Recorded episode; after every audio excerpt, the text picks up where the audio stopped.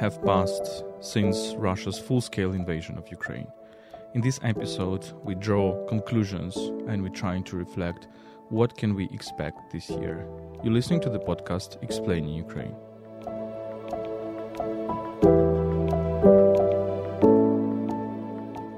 Explaining Ukraine is a podcast by Ukraine World, a website in English about Ukraine.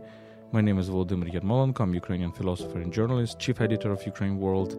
My co host is Tetiana Oharkova, who leads the international department at Ukraine Crisis Media Center. Ukraine World is brought to you by Internews Ukraine, one of the biggest Ukrainian media NGOs.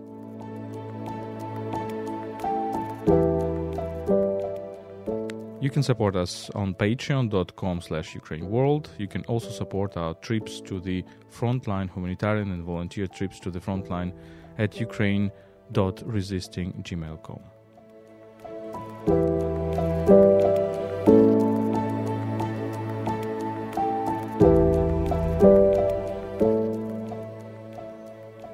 Okay, Tanya. So let's let's talk. Uh, one year have passed. We are on 24th of February 2023.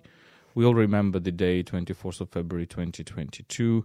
What what was this year for, for you, for, for us, for the country?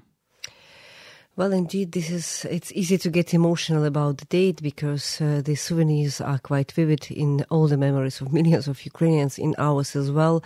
We will never forget this date, uh, this day, the 24th of February, when everything collapsed. Even if we were informed about this uh, possible offensive, but uh, you, you're never prepared for the war. What we discovered in the first hours and days of this invasion, I would say that. Um, We've learned a lot during this year, but most importantly, uh, we are extremely happy to be to still be alive, uh, to see that our country still exists, that it's still uh, sovereign. So we were able to stand to stand against this aggression, even if uh, a lot of things are to be done in the following months and even years. We just don't know, but uh, Ukraine exists, and it's even reinforced on the international um, international level and the international agenda, uh, it stands high, and uh, this battle and this resistance is recognized as uh, existential. not only for Ukraine, but the whole continent by many countries. And I would say that we we lost it, this invisibility. So we we left this shadow. We've been for many years and decades, and now when we talk, people listen to us, and this is also important. So um, we see the clear, quite clear that uh, we will cross a lot of challenges and tragedies uh, in the following months, uh, but uh, we are sure that you, that the victory will be Ukrainian. Yes, there is this confidence which is uh, which strikes um, always our international partners when we talk that basically in many layers of the society there was this confidence of victory from the very very first days. And this is something really incredible.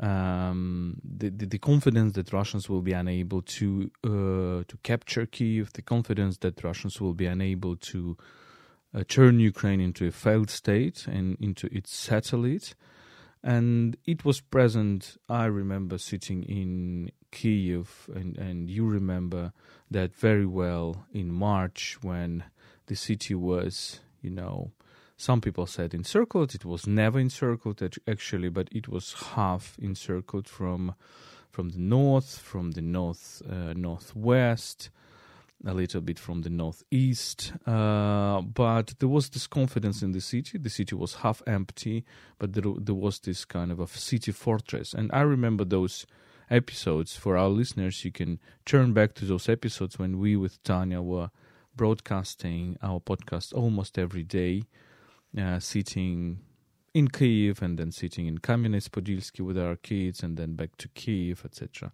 So this was a very interesting time, and podcasting was for us also a a, a method of our internal mobilization because it it gave a sense that we are, despite all these uh, dangers, that we are acting, that we we have our little small contribution to the victory and uh, we got lots of emails, lots of uh, messages uh, throughout this year when people were listening to the podcast, when we people were listening, uh, reading Ukraine World and Ukraine Crisis Media Center.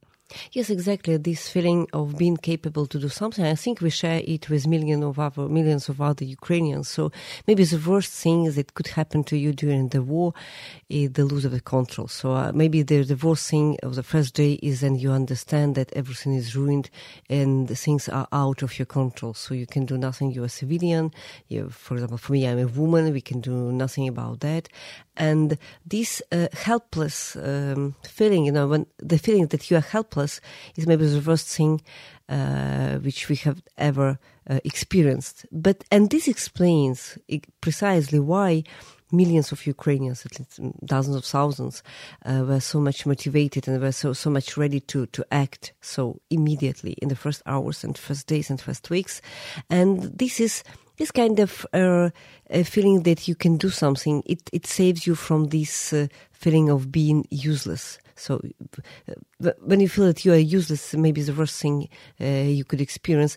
And um, at the same time, what is remarkable about this invasion day, um, and it seems important to me, that uh, it has uh, some parallels with what happened uh, in 2004 and then in 2013-14 during the Euromaidan times.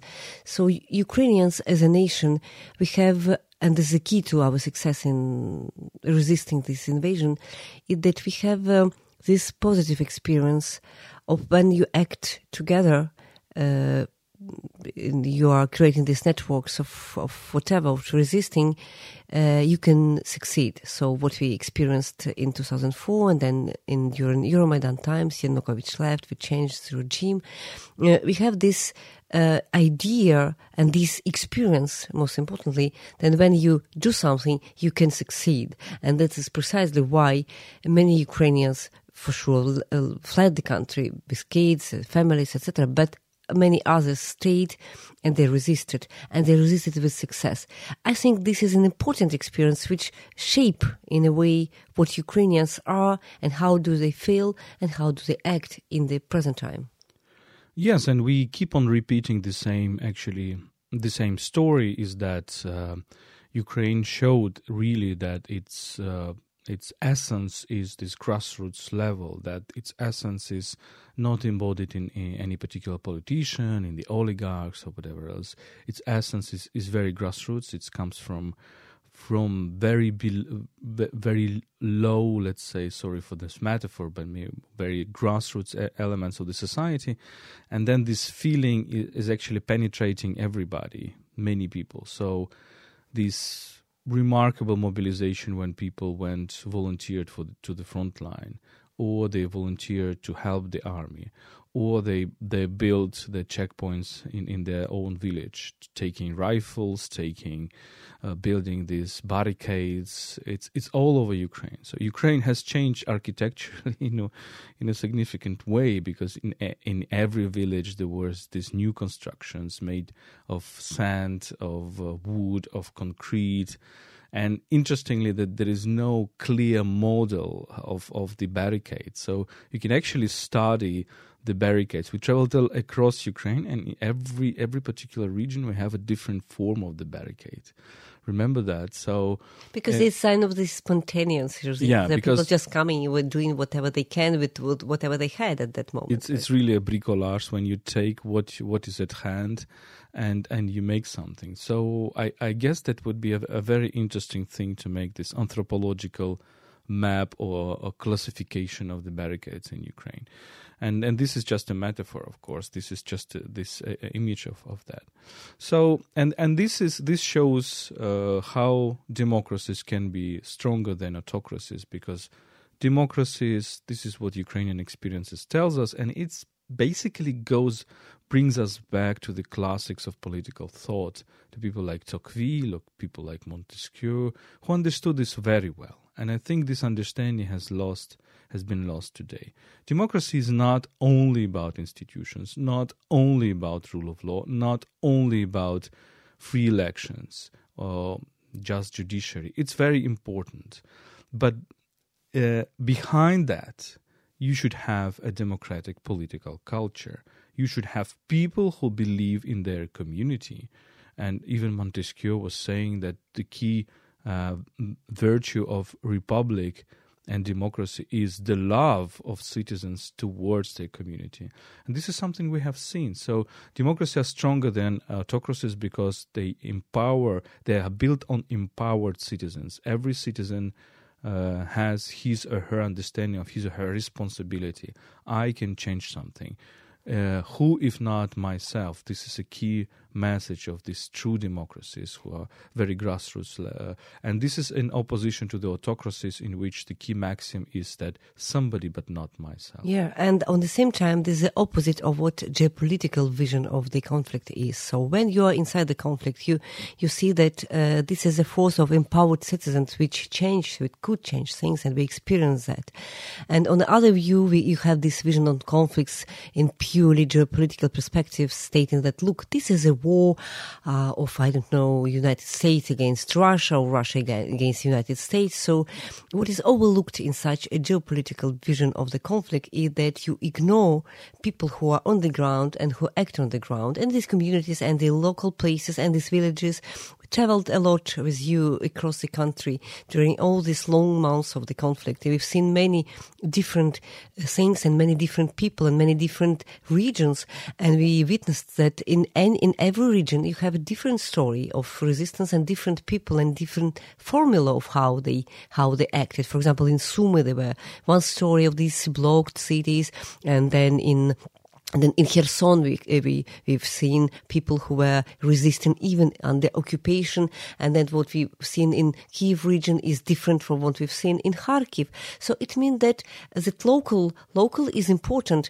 And, uh, what is specifically, uh, um, um, visible when when Russians talk about that conflict, and when some some conspiracy uh, inspired by some conspiracy theorist analysts uh, talk in, in from Europe, they overlook this power of, of people, and it means that they overlook democracy. So this power of people to act, to to be respond, to take responsibility for your own life, but not only for your own life, but some some part of the community life. So, and I think that this feeling of responsibility for what you are and for the place you are. Um, is uh, stronger, much stronger today than one year ago. What we, what we know, what we feel, and what we experience, and what we people are talking about that Ukrainians started to to like, to cherish what they had during the war. Because when you see how easy is it to destroy everything, I don't know your your house, your park, your your administration building, I don't know your village. You start to cherish what you have, and you you you start to invest more in what you have and to defend more what you have, and this local dimension is extremely important because people never will never die for an abstract things. That's why precisely why Russians have so much problem today to motivate young people to participate in the war because when they explain uh, look, even a couple of days ago, Putin uh, addressed uh, young people in this Luzhniki concert. And I, it was, I noticed he was using this expression of, uh, our soldiers are defending the borders, the borders of our uh, motherland. What, what, what kind of borders he's talking about? We just don't know what the borders are because they, in their constitution, they include uh, Zaporizhia, Kherson region, Donetsk and Lugansk region, but nobody is able to say where it ends, this empire. And and when you try to motivate people to die for that, this is ridiculous because you just, this is not your land and you just even don't know what you're defending. So these abstract things, these pathetic things, they are just not functioning. And this is precise difference with what we live in Ukraine because people, uh, I mean, ordinary people, peasants or whatever, farmers or whatever, workers, any kind of people, when they were defending their land, they were defending their homes. Very concrete and precise things, right? Yes, I think this is one of the lessons of this war is that uh, Ukraine is profoundly local, and there is this local identity, this local patriotism, and uh, you know people were talking about how Ukraine is different, east from west and north from south, but at the same time, this locality has become very important. Eastern Ukraine is different from Western Ukraine. Central Ukraine is different from Southern Ukraine. And there are forests, there are steppes, there are mountains, there are plains, there are there, there, there is sea, there is there are rivers, everything you, you you you have, and it played a very in a very interesting way. And Russia, indeed, one of the troubles, one of the diseases of Russia. Russia is uh, has shown that it is profoundly sick. It is profoundly ill and uh, this concert that you mentioned is one of these one of the symbols of that but uh, Russia has no locality, no feeling of locality, and therefore there is this trend to go outside as if you, you, you want to close your eyes on what you already have.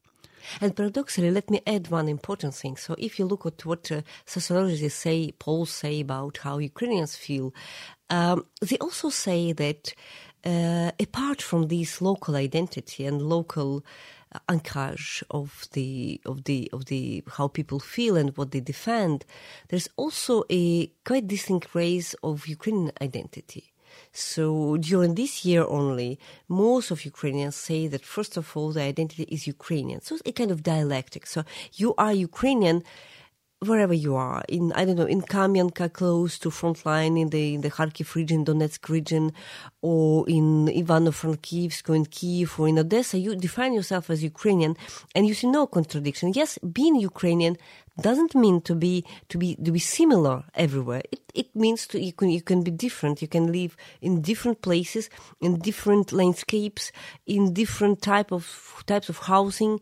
Uh, you might speak different types of Ukrainian dialects or whatever. You can can have different accents, and we experience that when you travel. We traveled across the country, people and close to the front line in Donetsk region, they speak Ukrainian, but they have a different, uh, I don't know. Uh, accent or different dialect of this. Uh, and but they still are Ukrainian, so they define them as a unity.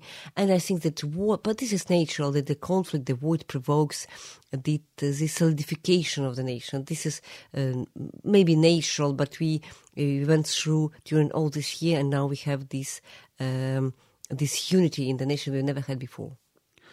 Yes, I agree, uh, absolutely. Um, but it is wrong to to say that some people are saying that like Putin helped to con- to consolidate the Ukrainian identity.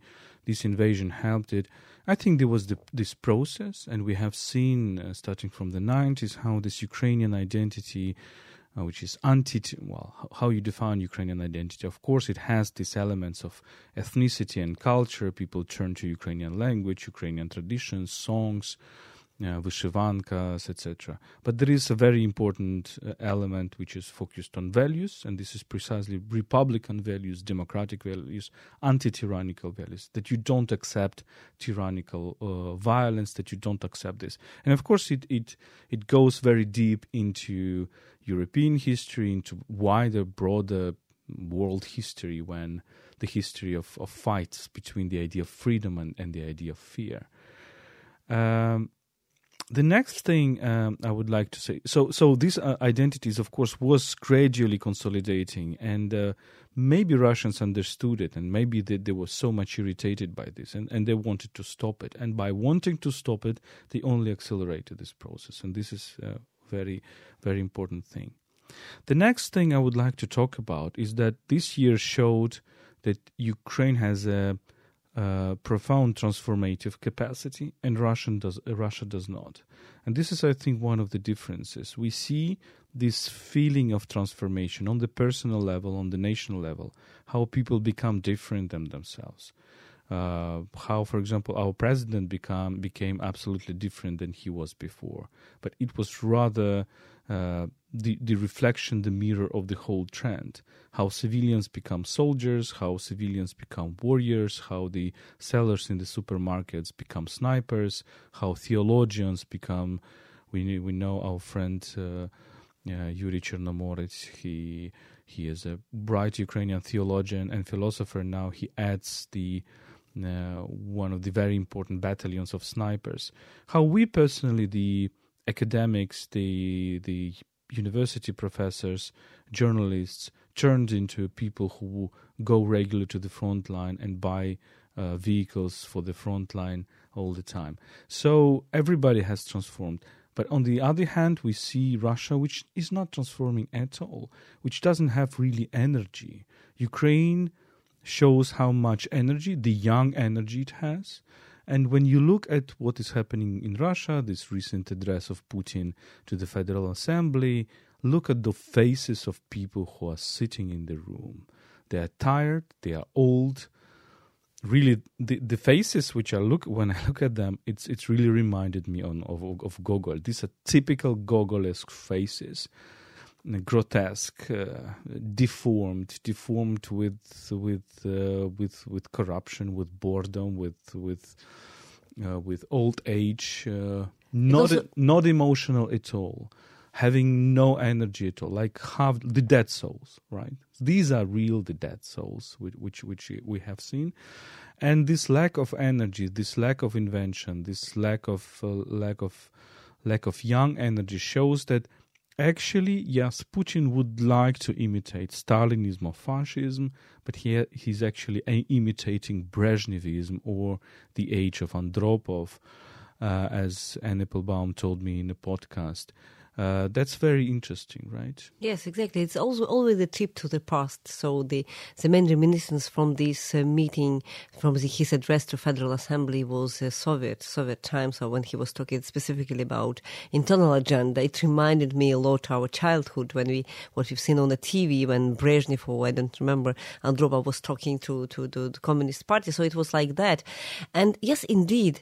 This is about the the lack of energy and this trip to the past. So what Russia is trying to do, they trying to go to this uh, to its uh, previous uh, grandeur uh, somewhere in the past, and uh, it fails, but it's unable to to to imagine any kind uh, of the future. And if you look at what was said from the Russian side during all this long year of, of the war, they were saying many different things about denazification, demilitarization, about uh, defense of the peoples of Donbass, about the defense of the borders of their motherland. Now they're talking about that. But they, they have no vision of what they really want to achieve. And in this, this lack of the vision of what, what do you like out of this war, uh, it is significant. But Putin talked for almost two hours a couple of days ago to his Federal Assembly, and he never mentioned a clear thing. What is this war for, and what kind of end he he wants for this war? On the contrary, he was talking, for example, about things like, well, our soldiers will have two weeks two weeks break every six months. It means that he thinks that the war will last for for a long time. So it, each six months. So, but when exactly do you want to stop this war, and what would you like to achieve with this war? So he's trying to make the war a permanent, a permanent, uh, I don't know, condition for the Russian society. Look, this war will last forever, but our soldiers will have two weeks break every six months. So it it sounded like that. So it means that they like the process, not the result. So it means that they don't know where are, are they going to. So and they they were not pronouncing the more victory. At that very moment, they were uh, shouting victory on the concert in Luzhniki, but this is abstract. This is not a real victory. When they, they even when they pronounce the, uh, the, word victory, they're thinking about this victory day in the Second World War. There's no vision of what kind of victory there will be in the future. So, and this is really dramatic because you understand that a country started an aggression against a neighboring country, a sovereign country, without clear vision of what they want to achieve. Yeah, and so make of this aggression a kind of a modus vivendi. So aggression, permanent aggression, permanent enemies are everywhere, as Putin states. So vested enemies, everything is against, everybody is against us. And we are continuing to make this war, and this is our style of life. But the war cannot be a style of life. You know, this is a, this is, if you achieve nothing, so just you suggest to your society to live forever in this state of war, right? yes, I think uh, we talked a, lot uh, on this podcast about this kind of a cult of violence which exists in in in, in Russia, and uh, not not because it exists in Russia because it exists in every tyrannical society. Tyrannical societies are built on fear. So the goal of the tyrant is to make people scared. And one of the conclusions we make, we made with you yesterday when we looked at this Luzhniki concert or Putin's speech, he's not scare, scaring anymore. I mean, he, he was scary one year ago. When we were looking at this at his speech, he he looked, you know, decisive. He tried to look decisive, and there was this confidence that he will take Kiev in three days, in one week, or whatever. He no longer looks scary right now. He looks like a old old guy who want to imitate the strength, but you understand that it's it's all fake, it's all staged. And you know, uh, one year ago, I remember we were avoiding. Uh, watching what Putin said, uh, we had such feeling, such a feeling. Uh, I know a lot of people who are afraid to look at at Russian propaganda because uh, you take it for seriously. You take it seriously we took it seriously one year ago. But now, just we watch, I watched a huge amount of this, I don't know, maybe 30 minutes, maybe 40 minutes of this concert just for fun you know, and looking at Putin's show just for fun, it means that they lost because we are no more afraid of that. So even if there would be, we know there would be some more missile strikes, we know there would be some, some attempts to advance in the east or maybe any kind of things. We've seen everything now and simply we are not afraid of it, right? One more lesson from this war is that it has a global meaning. Uh, it's not only about Russia attacking Ukraine and trying to erase Ukrainian independence. Of course, it is very present. It is a genocidal war. This is clear for us. But it has a global meaning. Why? Because actually, when you look at what happened, what was happening, starting from the 2000s, 2000s, 2010s, it was a very interesting process of extending the spirit of liberty and freedom from Europe into from let's say countries which are now in the European Union into countries which are beyond the European Union, both in Europe and in Africa and in Middle East. And uh, this is a very important process. Unfortunately, in most cases, the, it failed. Unfortunately, these revolutions were defeated in many the countries of the Arab world, in the Middle East, we, we know Syria and lots of other examples, but they were also defeated in Europe. They were defeated in Belarus. They were once defeated in Moldova, but then again, there was a uh, pro liberty government, which is now um, in power in Moldova. It was defeated in Georgia and it was defeated in Ukraine with Yanukovych of 2010. But Ukrainian second revolution, Euromaidan, or third, uh, depends on how you count it, uh, reversed this trend. And Ukraine is a key country for the whole region. When Ukraine wins, and it will win, we are confident, this will change this process. The tyrannies in this let's say European neighborhood, but maybe all over the world will feel much weaker. And I think this is one of the one of the things we need to understand that this is one of the things why the free world has to invest so much effort, invest so much weapons, so much finances to help Ukraine win because it's all about the reversing this authoritarian autocratic trend that we have seen uh, in the early 21st century. Yes, exactly. And when we, what we were already talking back in 2014, and uh, uh, our European partners uh, uh, were not paying a lot of attention to that. Uh, this is this war was not about localities; it was about principles, and now it's becoming more and more clear. And we understand now that we also Ukrainians we overlooked a kind a number of conflicts which took place in the past, like in Georgia, like in Georgia, partly in, in Chechnya, in the Transnistria, and in Syria as well. So what happened in Syria was also a key key moment for for the for for what was happening in Ukraine. So these. Um, uh, this uprising against dictatorships, against uh, totalitarian, authoritarian regimes is universal. And if you are not ready to stand for for, demo- for democratic rule, if you are not too, uh, ready to resist and sometimes to suffer, right, to suffer for these values, it means that you will lose. And Ukrainian case might change the whole situation, and because it changes the attitudes.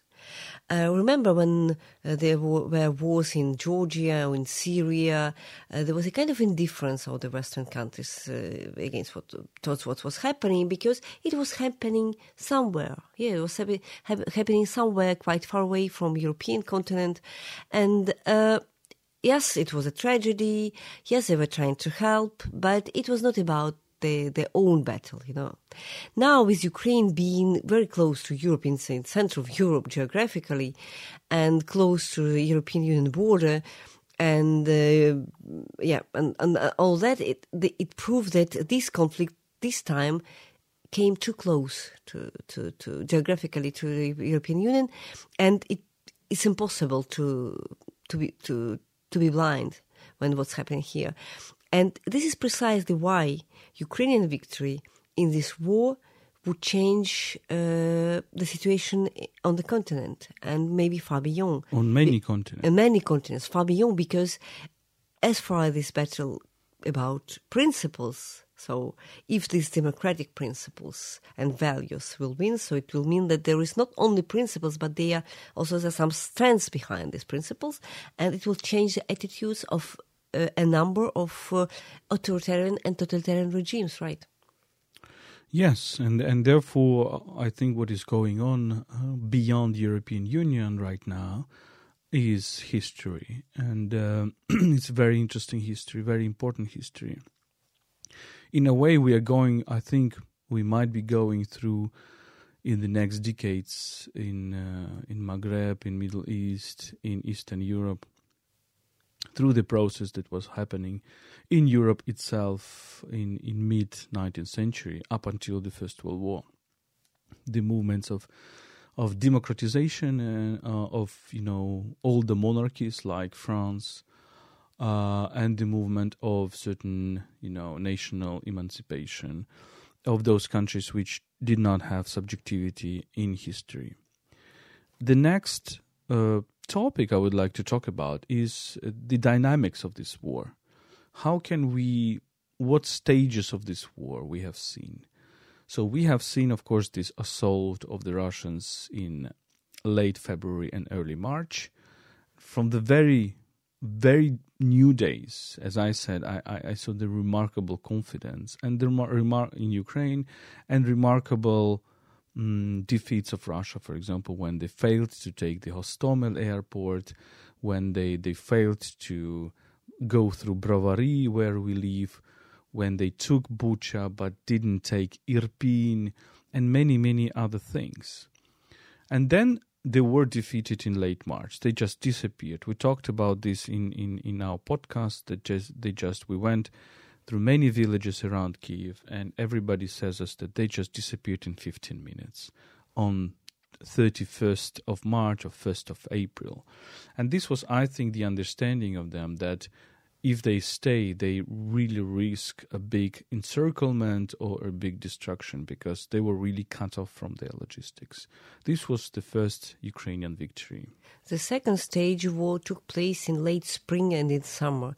It was an extremely difficult times for the Ukrainian army because the main battles were in Donbass, uh, around Severodonetsk, uh, so which was taken by Russians uh, in summer and some other places, it was very hard times for Ukrainians because they lacked severely uh, weapons and they asked for weapons, for artillery, uh, for all, uh, all other kind of stuff. And it took uh, several weeks, even months, for, for these artillery units to get to the front line.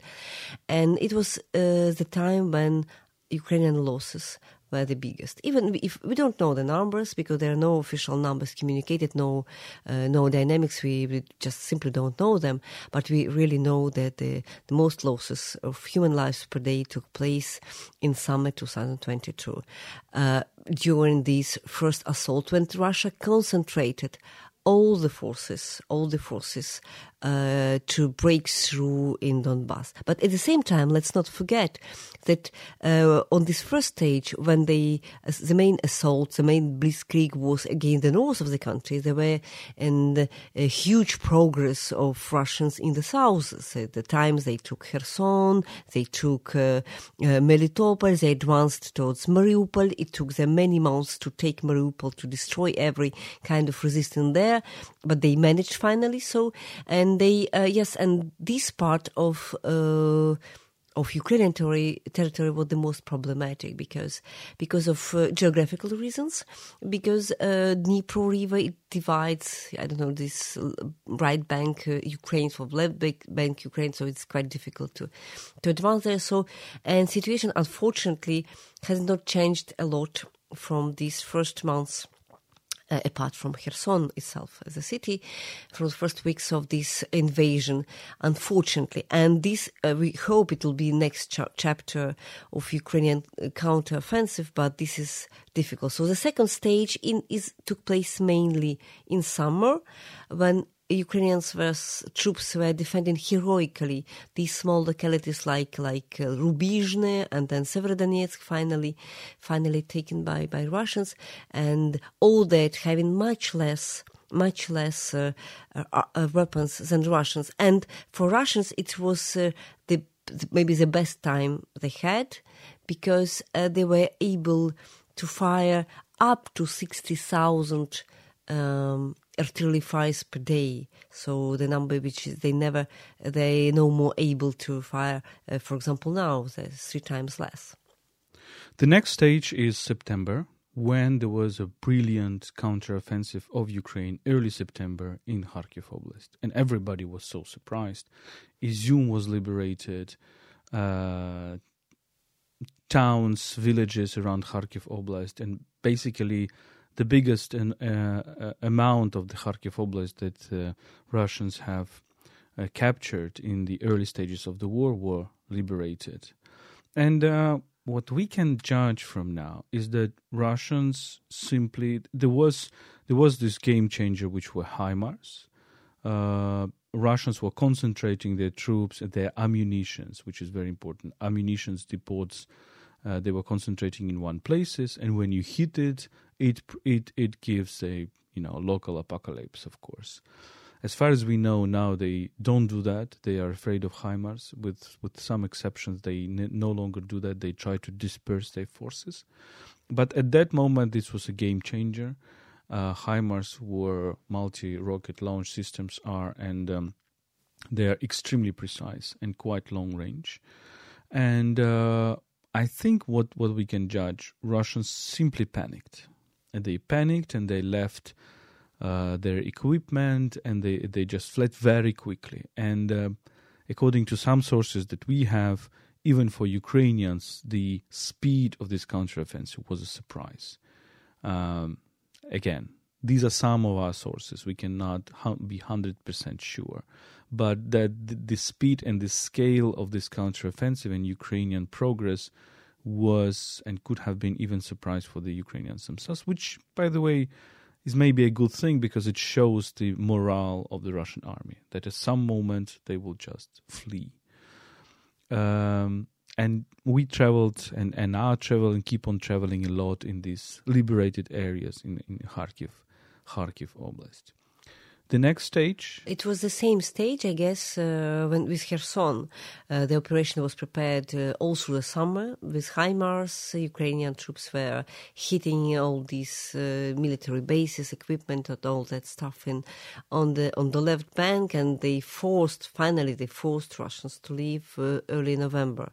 So this is, was a termination, I guess, of the third phase of the war, uh, which we, we could call um, a successful Ukrainian counter, Ukraine counter counterattacks. Right. So two operations, Kharkiv and Kherson, were successful. It took uh, they took uh, in case of Kherson a couple of months to be prepared because it was not in one day. But then they they really forced uh, Russians to leave. What they did during one day only, right? So they just left. They prepared their departure. They captured everything they could. We discussed, described it in our podcast already, how they were stealing literally everything which they needed, wanted, and could get from this occupied city, uh, included uh, art museum, for example, and other issues. And then they finally left. But they are uh, close, still close to Kherson because the, because of Dnipro River. They just across the, the river, and they can still uh, shell the city what they really do. So, and at that very moment, these difficult times come because after Kharkiv operation, after Kherson operation, uh, winter comes and there no no real conditions for counteroffensive and some lack of weapons on the Ukrainian side. And uh, for many months already, right? So November, December, and January, and February, for four months already, uh, we are not talking about any kind of successful Ukrainian operation in in in the front lines, and Russians due to what they did in September, they tra- started their partial mobilization and they use now these new techniques in the east and they try to advance and they advance sometimes several hundred meters uh, somewhere in, uh, close to Bakhmut and they captured uh, Soledar. But we are talking about small localities uh, because Soledar is I don't know 12,000 people living there before the war. And so they are advancing how they can and they pay extremely high price for that. But still everybody understands that we are uh, that uh, the theater uh, could change, military theater could change in the coming months, maybe in spring, maybe in summer, but mm, now maybe the, the hardest is to wait, right? The hardest thing is to wait. Well, we, we're not waiting; we are acting, uh, everybody of us. But let's let's mention three more things. Meantime, how Russians reacted to this September operation in Kharkiv Oblast. They are reacted with three things. Uh, they have uh, announced mobilization, strengthening the army. They have also changed the discourse because they understood that the idea of special operation is is com- completely out of out of time. You cannot really say that this is a you know surgical operation by some very well professionals and you all Russians can be sitting behind the television and enjoy it, right? So they started giving this idea of a holy war, sancti- sacred war, народная война, popular war, people's war, etc.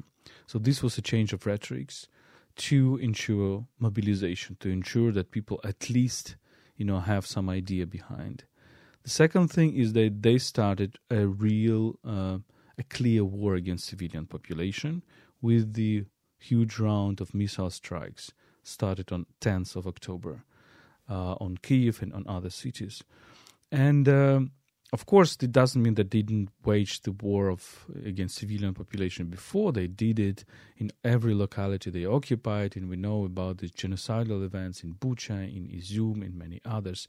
This was clear, but uh, the difference was that these was events, for example, when Russians bombarded Izium with 500 kilogram bombs, destroying the whole residential buildings, or they did the same with Borodyanka, or they did the same uh, in in places, uh, uh, some places of Sumy or Sumy region. We have we have all seen that. We have all reported about that. But now there is you know these rounds of missile attacks, uh, 70, 80, 90 missiles per per launch. Uh, hitting the Ukrainian energy infrastructure. And from that moment, we entered a new period for Ukrainian civilians, Ukrainian industry, economy, living through the blackouts without electricity, heating, water, mobile connection, internet, whatever else. Uh, for now, this period seems to be over. First, Russians have much less rockets, much less missiles. They are not attacking every week. They are sometimes attacking with much bigger periods and Ukrainians, due to support of international partners, have adapted. So now we have electricity. We, we don't have any any problems right now. And the third thing, very important, which will also influence the the situation, is that Russians annexed officially annexed uh, territories, including them into the constitution, which is a time bomb for both us and them. Yes, exactly. What specifically what I wanted to add about these referendums, they were um, they were realized just after after the Kharkiv uh, operation, and it came to all together with mobilization. And the idea was to fix that this is ours, and uh, moreover, they included that into the constitution. So that's why they are talking about these new four regions, Russian regions, which nobody knows the real real borders of all that. Coming back to these missile strikes, yes, indeed, they presented it as a as an attempt to stop uh, to stop Western aid, Western help for, for Ukraine, as if they were trying to stop trains or whatever transporting weapons.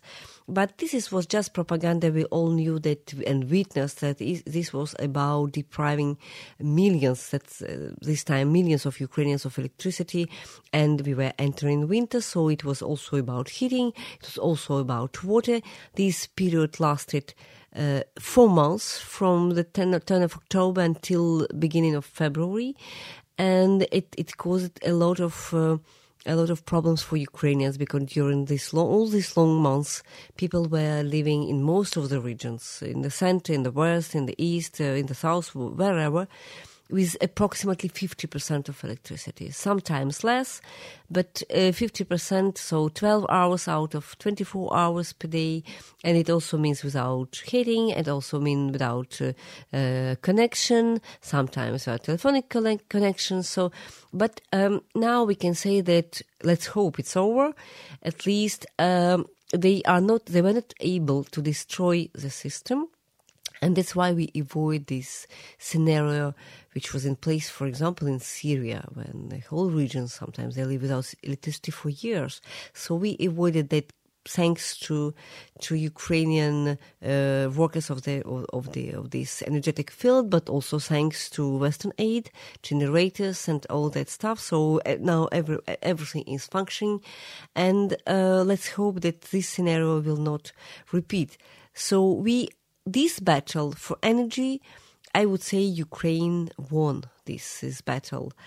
Uh, it doesn't mean that there will be no other attempts to, to strike this infrastructure, but uh, at that very moment, we can say that Ukraine wins here.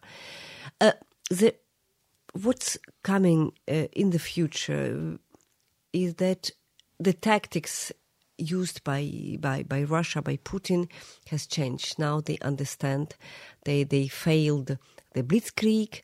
They failed the attempts to conquer all Donetsk region.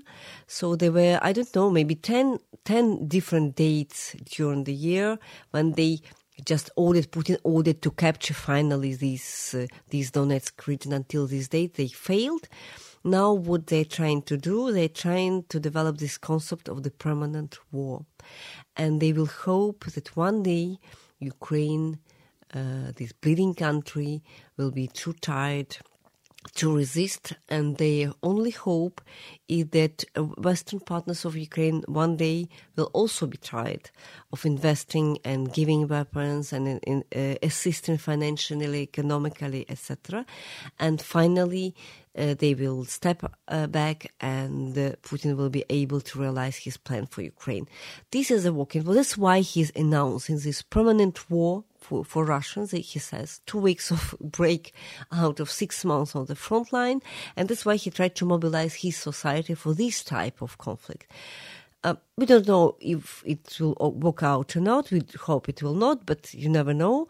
He's trying to say that this war is will always be here and we'll proceed and we are we are strong enough to keep maybe for years in such a situation and we'll wait until they become too they, they, I mean Ukraine will become weak enough to capture. Yes, yes, this is. Um, we should look into the future with understanding what is happening. So, of course, mobilization brings some results for, for the Russian army. They uh, they are kind of a, some people say that they have already launched their big offensive in the east. It's it's all still about Bakhmut. Uh, again, this is already for I don't know eight or nine months of this big fight uh, for Bakhmut. Bakhmut is is not a regional center. It's an important city, but it's not Kiev. It's not Kharkiv. It's not Dnipro. It's not even Kherson. Russians cannot uh, cannot uh, take it. They take smaller cities like Soledar. There are big fights around other small cities like Vuhledar, but uh, there is a conglomerate of a bigger towns in this region: Slovyansk, Kramatorsk, Druzhkivka, Konstantinivka, which are which are you know 40 kilometers from the border. And if Russians, even if we imagine that they take Bakhmut, they will need to fight for these uh, towns as well. Let me just provide one specific detail. I checked it on the Google Maps. Uh, the distance between uh, uh between say Horlivka, which was occupied back in 2014, and Bakhmut. I was just curious to see how they advanced in a year. And guess what? It is 38 kilometers distance. So in this Donetsk region, the advance of Russians is really minimal. So we are talking about dozens of kilometers. For nine years. For, yeah, for nine Oh, they were not advancing uh, between 40, 15 and after Minsk agreement. They were not advancing. But if if you take all these long months of com, of, of of the full scale invasion, they managed to to, to they even never didn't make I don't know 40 kilometers right? Uh, they were successful in Lugansk region. They captured almost the whole region, not all the region, but almost uh, several villages which are still under Ukrainian control. But in Donetsk region, as far as Ukrainian positions were reinforced during all these years uh, between 2014 and 2022, and those the, the advance is minimal. So and the the idea is to capture the, finally this damn uh, Donetsk region, and they, they fail each time. Why they they conquered Luhansk region? The explanation is very simple because the Ukrainian defense line was like a semicircle around Donetsk and then to the north of Luhansk, and Russians simply attacked from the Russian territory, and these these territories from Ukrainian side were were not defended.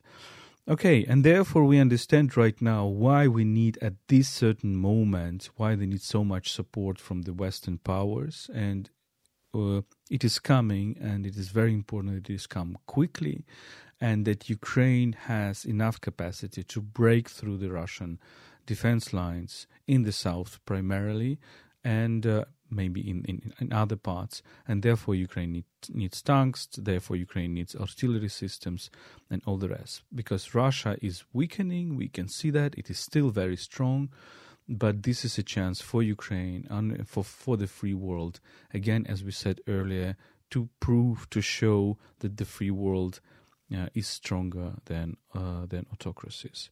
So this was our podcast explaining Ukraine, and uh, in this episode we try to summarize, to sum up what was happening during this year of the full scale war, and also made reference to the uh, development since 2014. This war lasts for nine years already.